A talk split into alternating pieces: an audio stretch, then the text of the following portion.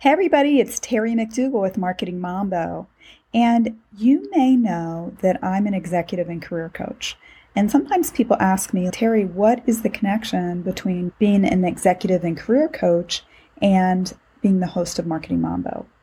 Well, I was actually in marketing for 30 years before I made the transition in 2017 to be a full time coach. And many of the people that I work with work in the marketing and advertising arenas. And many of them tell me that they really like working with me because I understand the difficulties and the nuances and the static and the conflicts that can happen when you work in marketing and or advertising. And so if you are running into issues where you are working as hard as you can and you're not getting the results that you'd like to at work, there's just not more hours in the day, you're not getting along with someone, you've gotten feedback that you're not sure what to do about, please reach out to me. I mean, part of the reason why I choose the people that I do to be on Marketing Mambo is because I am learning constantly about how to be more effective within marketing. And I choose my guests to help you understand how to be more effective and to get a deeper understanding of what it takes to be successful in this very demanding field. So I hope you really enjoy the guest that I have on today. His name's Ethan Decker, and we talked about lots of stuff that was fascinating to me. We even did a little bit of singing. So I hope it doesn't, uh, is I, I, am not a professional by any stretch of the imagination, but I think that you'll be entertained by some of the things that we talk about today. And hopefully, again, you'll get a deeper understanding of the science of marketing because Ethan Decker actually is a scientist that got his start in ecology, believe it or not. But he's a very fascinating guy can't wait to share our conversation with you. And without further ado, let the mambo begin.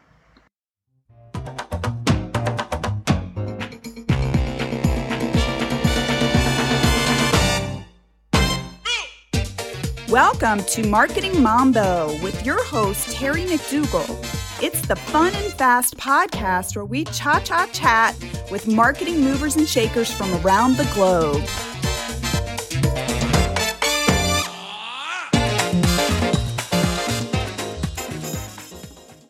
Everybody. I'm very happy today to have Ethan Decker as my guest. He is the founder of Applied Brand Science. Ethan, welcome to Marketing Mambo.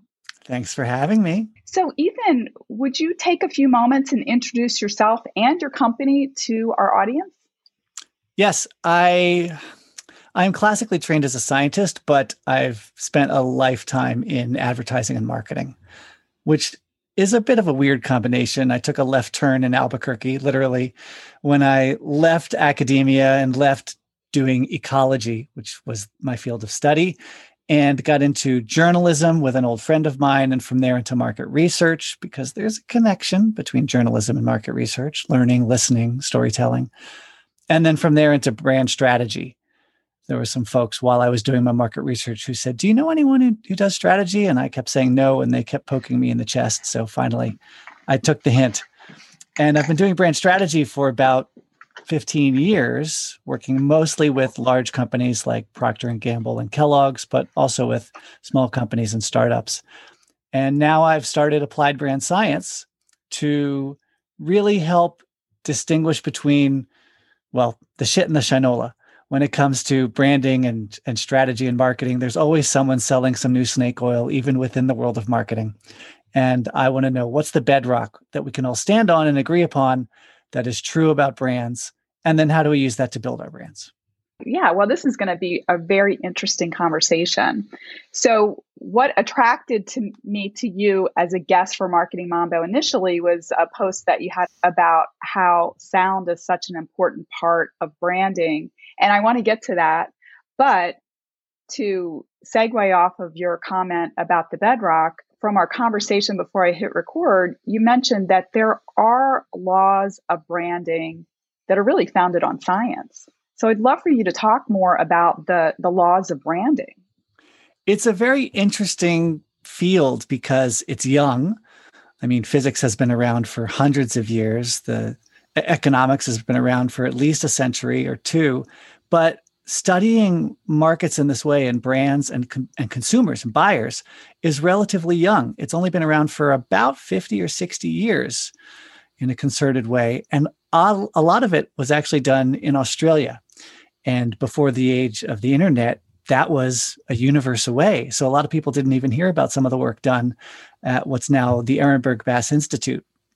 And they studied mostly large panels of buyer behavior to really see what do people actually do and how are markets actually structured as opposed to what a lot of market research is which is consumer surveys which is a mix of wishful thinking and how people believe they are and what they can remember they bought in the past 3 months. Like i don't know what i had for breakfast last week much less how many packs of gum i bought in the past 3 months. So when you look at the real buyer behavior you start to see regularities empirical generalities that look like law like patterns. And sure enough, when they look around the world, Asia, the Americas, Europe, they start to see the same pattern and they start to see it in high brow places like luxury watches and consumer packaged goods like toilet paper and everything in between. That's so interesting. It sounds like that this is sort of at the intersection of economics and psychology and maybe social science. Indeed. It is a combination of all of those things because let's say you're talking about the laws of how people buy. And there are a couple of them. One of them is called the law of the repertoire, which is that most of us buy two or three brands in any given category. And we switch back and forth if they're on sale or depending upon what flavor we want that month or whether someone makes a, a shirt that fits a little differently than the other shirt. And that is a mix of psychology and economics because the psychology of it is interesting that we want something safe and familiar, but we're always kind of looking for something new too, just in case it's a little better. And then there's the economics of it, which is when you look at thousands or hundreds of thousands of buyers mashed up together, you see very regular statistical patterns, which behave like laws.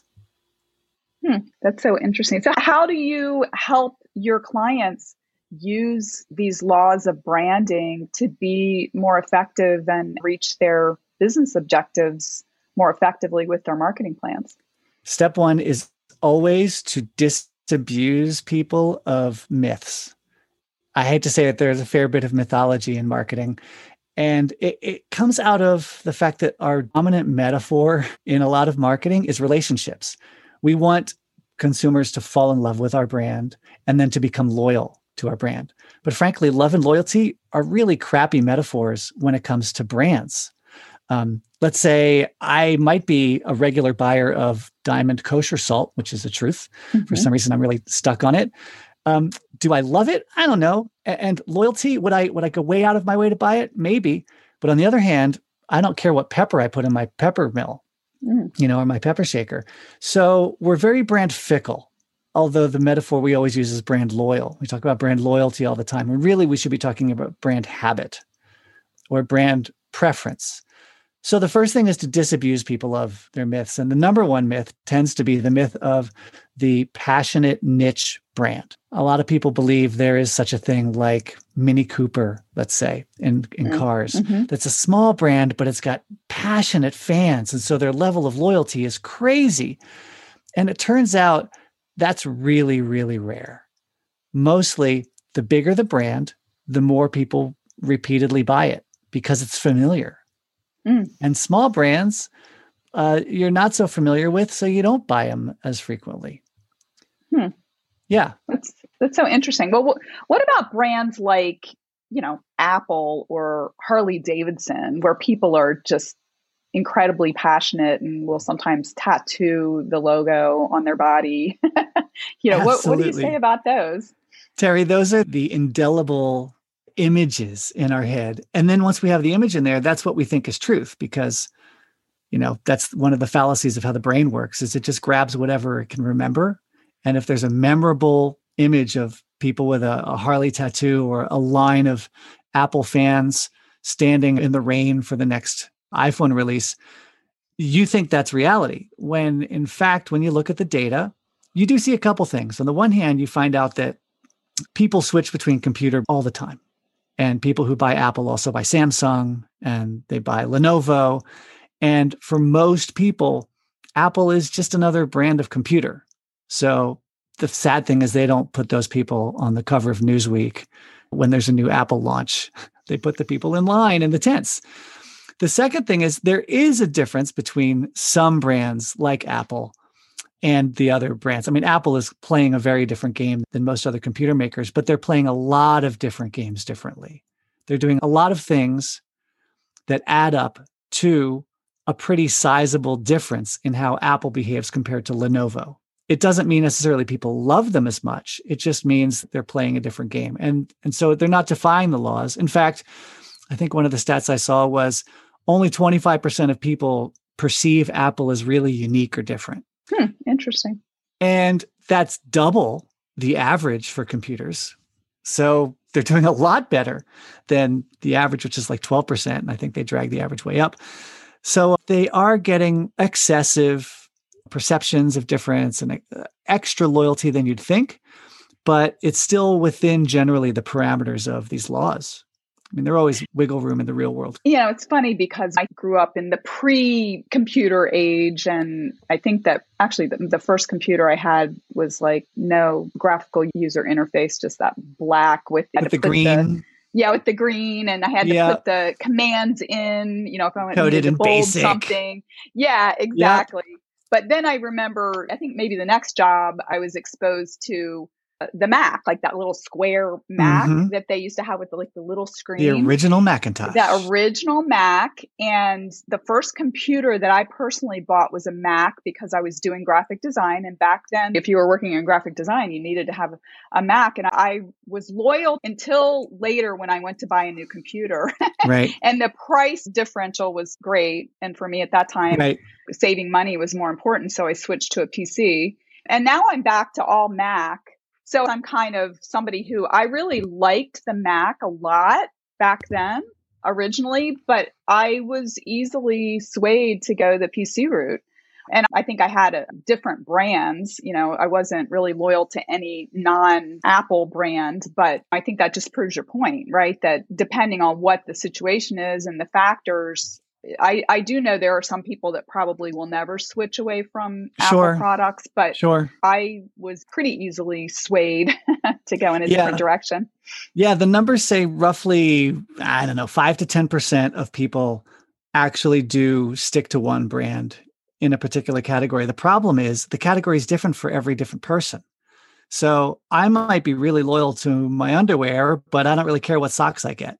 Mm-hmm. Or, like I mm-hmm. said, I'm very particular about my kosher salt, but I don't care about my black pepper. Mm-hmm. And you might have fallen in love with a certain set of headphones. And so you'll always get Bose or, you know, Sennheiser or whomever. But when it comes to microphones, you just read the reviews and see what's on sale. So mm-hmm. the real, the term I've been using lately is fickle. We're brand fickle. We're not brand loyal. We're brand fickle. And the fickleness captures the fact that for a couple categories, we're very regular buyers and we know what we like and we do buy it regularly. But we can be swayed away at some point, or we get into a relationship with someone who likes a different brand and boom, we've switched. Mm. Or they changed their cut or style and we no longer like how it fits us. So boom, we switch. Mm-hmm. Yeah. So, so how can marketers use people's brand fickleness to their advantage? Well, step one is to really understand how people buy and the, the patterns of buying that are fairly universal. And then you use that as a baseline or as a norm for how you measure how you're doing as a brand. For instance, I've heard a lot of brands bemoan the fact that they have switchers, people mm that switch between, you know, Tide and Arm and Hammer, let's say. Mm-hmm. Well, switching is normal and if you see that as a baseline, then what you can look at is the relative difference between you and a competitor. Similarly, if you do a study of your brand attributes, uh, let's say you make toothpaste and you want to know do people see it as good at fighting cavities, good for the whole family, uh, a company that does well for the planet? It turns out that these attributes are really correlated with your market share because people are just answering based on how familiar they are with you. So if you understand the laws and these empirical patterns, you can use those as your baseline to start to look at your deviations and your wiggle. There are deviations and wiggle from the laws in the same way that there are laws. Well, let's see, I'm an ecologist. So there are laws about animals and how we metabolize energy. Turns out every animal basically has the same number of heartbeats in its lifetime. Wow, that's so yeah. interesting. So that, does that mean that like my dog's heart beats faster? Yeah, and the cat's heart beats even faster. And wow, and a mouse, its heart beats even faster, all the way down to like the smallest mammal, which is something like a shrew. And it goes the other way too. Cows' hearts beat slower, and then elephants and whales. Yeah. And their lives are longer too. So it's the same thing. A mouse has a short life and a whale has a long life. But there's wiggle. It's not going to line up perfectly along this line because, you know, nature's messy. Mm-hmm. So it's the same with brand science. I've heard people complain that the laws aren't laws because there are deviations from the laws, mm-hmm. but there are deviations from that perfect relationship around the heartbeat with your body size. But that's because nature is messy, the market is messy it can still guide you. That totally makes sense. Well, so now I'd like to shift to talk about that topic that I mentioned earlier that really, mm-hmm. really intrigued me. And as I was reading it, you know, visually reading about what's the strongest brand attribute. And when I saw that it was sound, I was like, wow, that's super interesting. But then when I started thinking about that, the intel inside mm-hmm. sound and there are so right. many little audio triggers that we immediately associate with a particular brand. Right. I'd like you to talk about this and use the right terminology because I'm sure I did not. but let's, let's talk about that. Sure. You're talking about a post I put up recently on LinkedIn that's really a summary. It's just one chart, frankly, from a study by Ipsos, which is a lovely mm-hmm. study of a lot of their research on TV ads. So they play TV ads to people in kind of a slightly distracted environment at home or something. And then later, in a, a few minutes, they say, uh, Do you remember any brands? And which brands do you remember hearing ads from?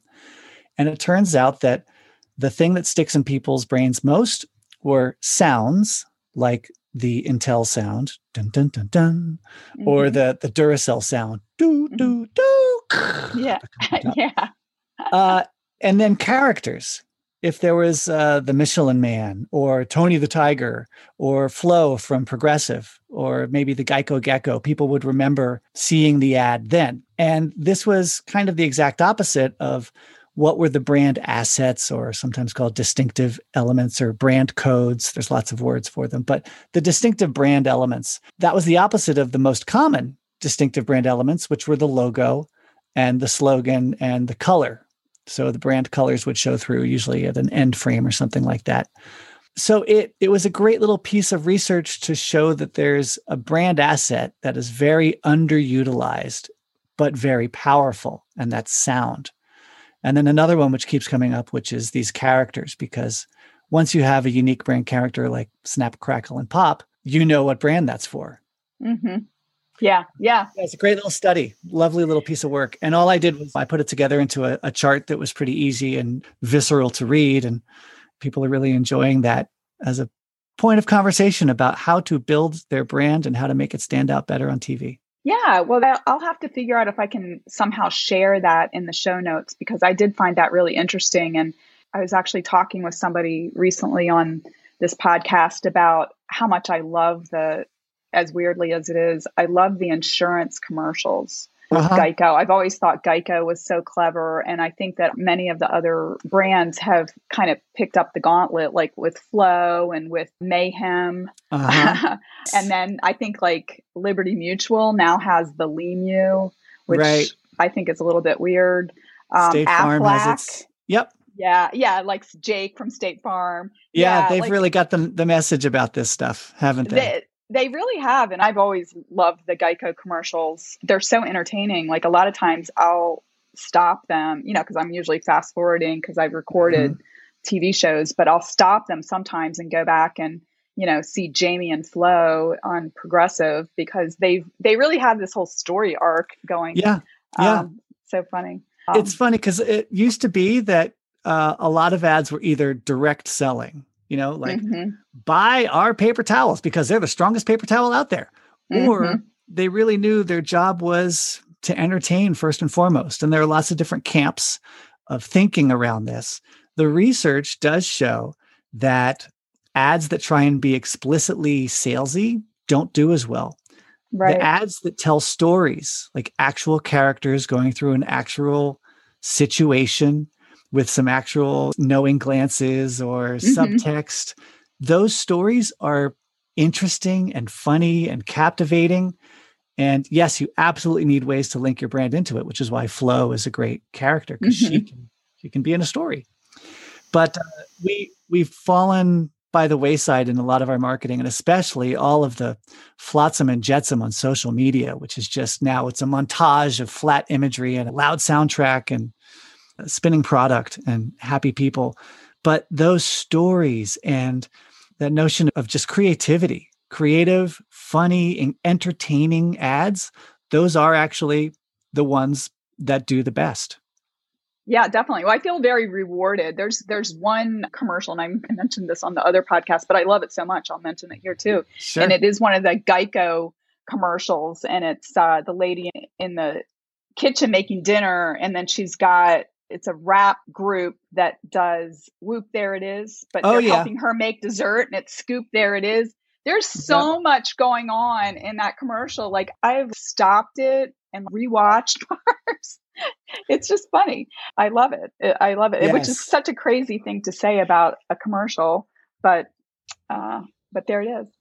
uh, I'm going to plug a book by a long-standing luminary in the marketing world, Paul Feldwick. It just came out called "Why Does the Peddler Sing?"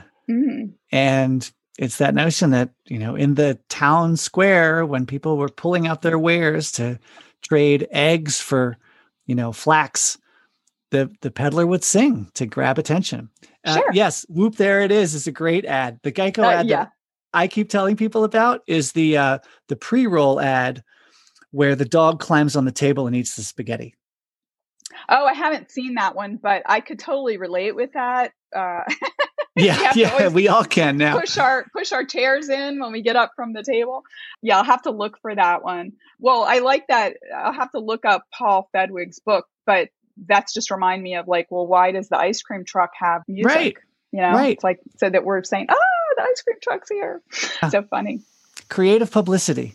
Yeah, yeah, it's great. And again, what we're talking about is that sound, right? Associating it. Yes. And I've talked with several people on the podcast about podcasting and how in some ways we're kind of going back to the the age of radio right mm-hmm. i mean video is still important but i sure. think there's something about audio that we can be doing other things mm-hmm. and still experience audio right so you yes. can be in your Cooking. kitchen washing the dishes or walking the dog yeah, definitely. Or when the ice cream truck comes, you're outside playing if you're a kid right. and you hear the ice cream truck and you can go find it. Whereas you can't be watching something while you're doing something else. I mean, you shouldn't be.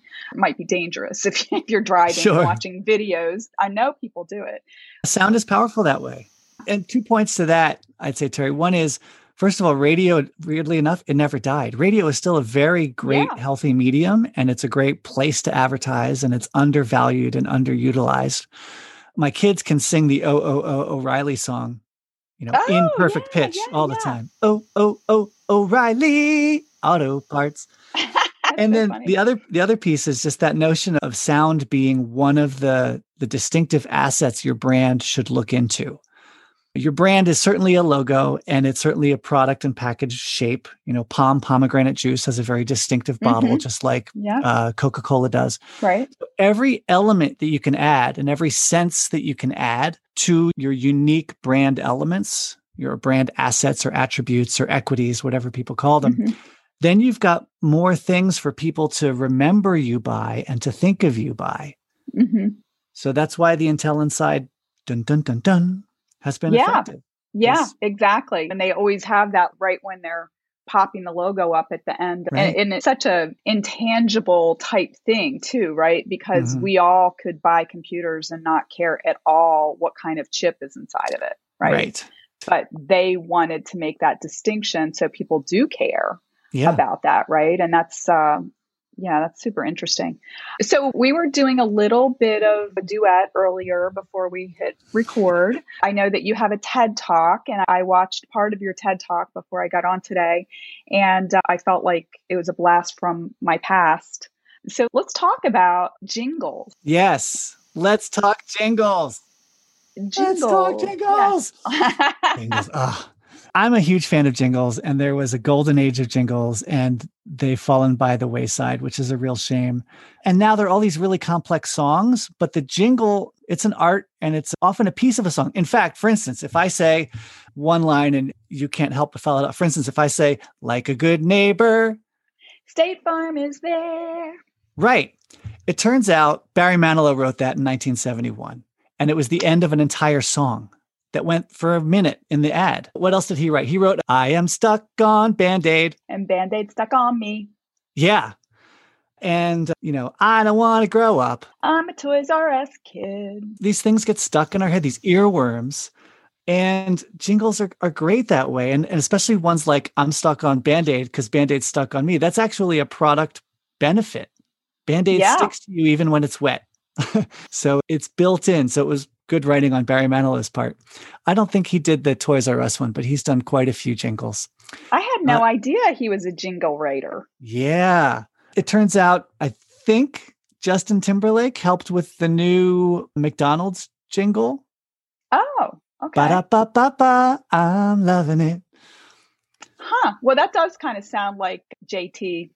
Yeah, it's a great hook. It's a great creative way to make a message and then make the message sticky. Maybe you can talk to the science of this, but I think somehow audio is more intimate mm-hmm. because you can be doing other things and listen. And I don't know, I just think it has an impact. Like maybe there's not as much of a defense or not as much of like competition for things that you listen to. Uh, yes, the impactful power of audio, the intimacy of the audio signal going right into the amygdala.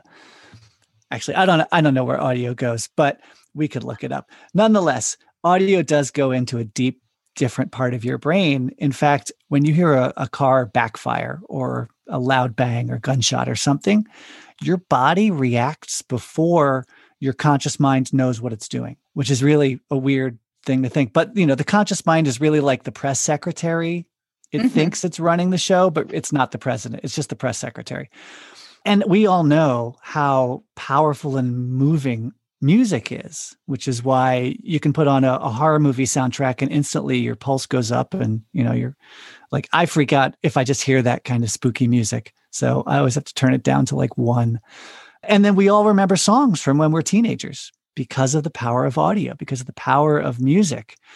And if you have media or opportunities to, to use audio with your brand, then by all means, yeah, you you really should use it.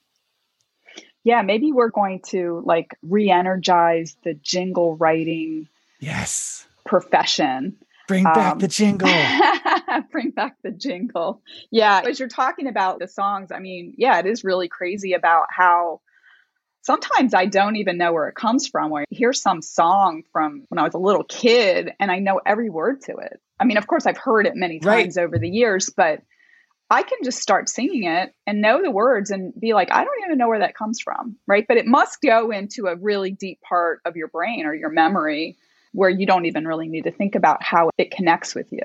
Yeah. The other day, on Spotify, Hall and Oates came up, and I found myself not just singing every word, but knowing every guitar lick and every mm-hmm. hi hat. And I'm like, yeah. how the hell is Hall and Oates still stuck in my brain? I mean, yes, they're the number one pop duo of all time, but it's all stuck in there forever. In fact, there's some really neat things going on in retirement homes and nursing homes and other places where people are losing their memory, mm-hmm. where they mm-hmm. use music to reignite their memory. They play music from when they were young. And hmm You know, these days now that's like Benny Goodman. So they'll play some mm-hmm. Benny Goodman songs and these folks will just light up. They'll wake right back up. It's amazing. That's so cool. Yeah, that's that is very very interesting. So let's bring back the jingle. Yeah, let's definitely bring back the jingle. I think that it would make things more interesting. So, looking ahead, what are some of the trends that you're seeing in the world of marketing and branding? Well, it's not getting any easier. I think that with the excitement about the long tail, you know, when Amazon came on and the editor of Wired magazine or someone wrote a book called The Long Tail saying now people who are really into uh, you know, Japanese animation about World War II can have a fan base. And so you could have these micro clusters of people in the long tail of interests. What that has neglected to notice is that it's also created a, a problem for people, which is now I've got 10,000 different channels to choose from. Last time mm-hmm. I just had 3 mm-hmm. Years ago. years ago, we had three. But how do I choose among 10,000 channels or 10,000 books or 10,000 new TV series? Not just on Disney, but also Netflix, but also Amazon and now Paramount Plus and everyone else. And it's created a bigger head, as they say. Mm-hmm. So the mm-hmm. tail's gotten longer, but the head's gotten bigger. You've got fewer, bigger hits, as well as that huge long tail of lots of tiny, tiny interests. So people are fighting f- to be at the top of that chart. And you'll see that more and more for brands that it's harder to be in the middle. If you're a, a consumer packaged good in the grocery aisles, it's hard for middle brands because, you know, either you're the big boss or you're just a little tiny brand. So for brands, that's a tough place to be is to avoid that middle and to try and, and get their share of the big meaty head of the distribution. And to do that, you've got to be more creative and more interesting. Yeah, it's so interesting. I was just listening to that and thinking, as a consumer, you're absolutely right. I mean, the choice is a bit overwhelming. And I know mm-hmm. I find myself sometimes just sort of putting up boundaries in a way to say, I've just made a conscious choice that, like right now, for example, I just made a conscious choice that I actually have a membership to Clubhouse, mm-hmm. but I haven't really gone out there yet because I have so much else going on in so many other areas that I really need to harness and and protect my focus a bit. Yep. You know, yep. because it's so easy to get spread so thin that you lose your mind. we have to find ways to help us choose. And if there are yeah. too many choices, it we just shut down. It gets too overwhelming. Yeah, yeah. Yeah. Well, so tell me if somebody wanted to work with you what would be the type of thing that you would work with them on? These days, there are a couple ways I work with companies. I only work with a few companies a year just because of the, the kind of things I do in my schedule. But step one, I help teach companies about the laws of marketing. And so it's a quick training, but it gets everyone on the same page. And that's because companies often waste thousands of hours and millions of dollars because they don't all agree about how marketing even works. There's so many different pet theories and beliefs. You've seen this yourself, Terry. I know it. yes, my, my head's spinning around in a 360 right now because, uh, yes, absolutely. I've worked at amazing creative agencies where we've had brilliant ideas that never saw the light of day, not because they they're bad or not because they wouldn't work, but because the clients disagreed about how they even think marketing works. So, step one, let's get on the same damn page. So, I help teams do that using science. So, it's a science based playbook, it's a, a brand science 101 training. That's step one. Step two, I can help diagnose and assess your brand. So if your brand is struggling, and by brand, I mean, frankly, your entire reputation and, and everything you do. But if your brand is struggling, if you slap your logo on something and the price goes down instead of up, then I can help assess the situation, diagnose some of the problems, and point you towards some of the solutions that might actually work the brand science piece helps there because there's a lot of wishful thinking in marketing and we believe we can push water uphill, right? So we believe we can make a small passion niche brand that everyone will love. Well, going back to your Harley point, Harley Davidson, turns out that most Harley owners only own one Harley. They ha- also have a Honda or a Suzuki or a BMW or whatever else, whoever else makes motorcycles. And Harley looks a lot like pretty much every other brand out there, which is a lot of light buyers, a few medium buyers, and very few heavy buyers. And the heavy buyers sometimes have an entire garage full of bikes, not just Harleys. Mm-hmm. So, anyway, step one, I help train people on the brand science 101. Step two, I can help diagnose and assess how your brand is doing and how to fix it. And then step three, I do some custom and bespoke work to actually fix the brands. Yeah, very cool. And I think that there is a tremendous need for that out there. And I'm going to have you tell us where to find you, but I have an observation and a question for you before we get there because sure. you touched on something that's come up again and again on Marketing Mambo, and that is some of the biggest issues in marketing are the fact that people are not on the same page. And in a lot of industries, marketing sort of like fighting against the tide because maybe it's not a procter and gamble it's not a marketing driven organization and there mm-hmm. is very much a lack of understanding of marketing and sometimes also a misunderstanding about who really owns the brand and to the sure. point that you were making earlier you know the brand is not the logo the brand is not the advertising the brand is really the experience that people have with the product or service that the company makes and marketing yes. has a limited influence over that. And a lot of times I've found that there's a lot of friction and conflict within the organization. And sometimes people in other areas of the company don't really want to engage with marketing or they mm-hmm. don't understand that there's got to be more collaboration. There's got to be a lot more sharing of information in order for the company to put its best foot forward. So, right. what would you say about that? I mean, do you see that frequently? All the time. All the time, Terry. One, you're exactly right that marketing is bigger than advertising and they get confused all the time. On Twitter, there was just some comment about the four P's are dead. We now have the five E's or some, some crazy new thing. Well, mm-hmm. no, the four P's are not dead. Pricing is still a goddamn issue that your team has to figure out. And if the marketing team isn't involved in that, the marketing team is useless. Mm. So that is a function of marketing is to figure out your pricing strategy. That's one of the four P's, whether you're in B2B or B2C, whether you sell luxury watches or chocolate. So I do see it all the time that there's confusion about what marketing is, there's confusion about who owns what, and then there's confusion about how to do marketing and how to do branding and how to do advertising. So the beauty of brand science is filtering through a whole lot of research and evidence in academia, outside academia, in the industry within company walls that they're willing to share and figuring out, as I said at the top, the bedrock that we can actually stand on to say, yes, there is something called the law of the repertoire of buying, and that people do buy across a few different brands, whether you're buying potato chips or cars. It's a law. And now let's work off of that bedrock to build an amazing brand.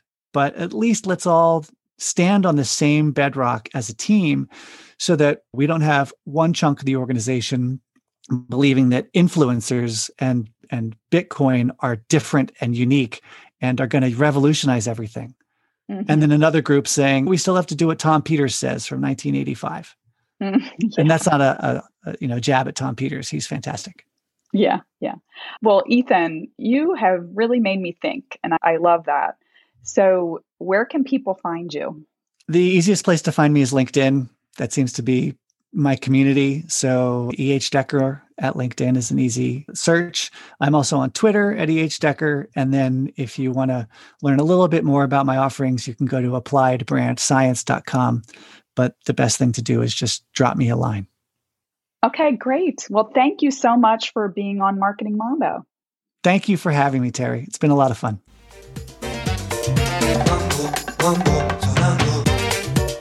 Thanks for listening to this episode of Marketing Mambo. If you enjoyed it, please subscribe, like, and share.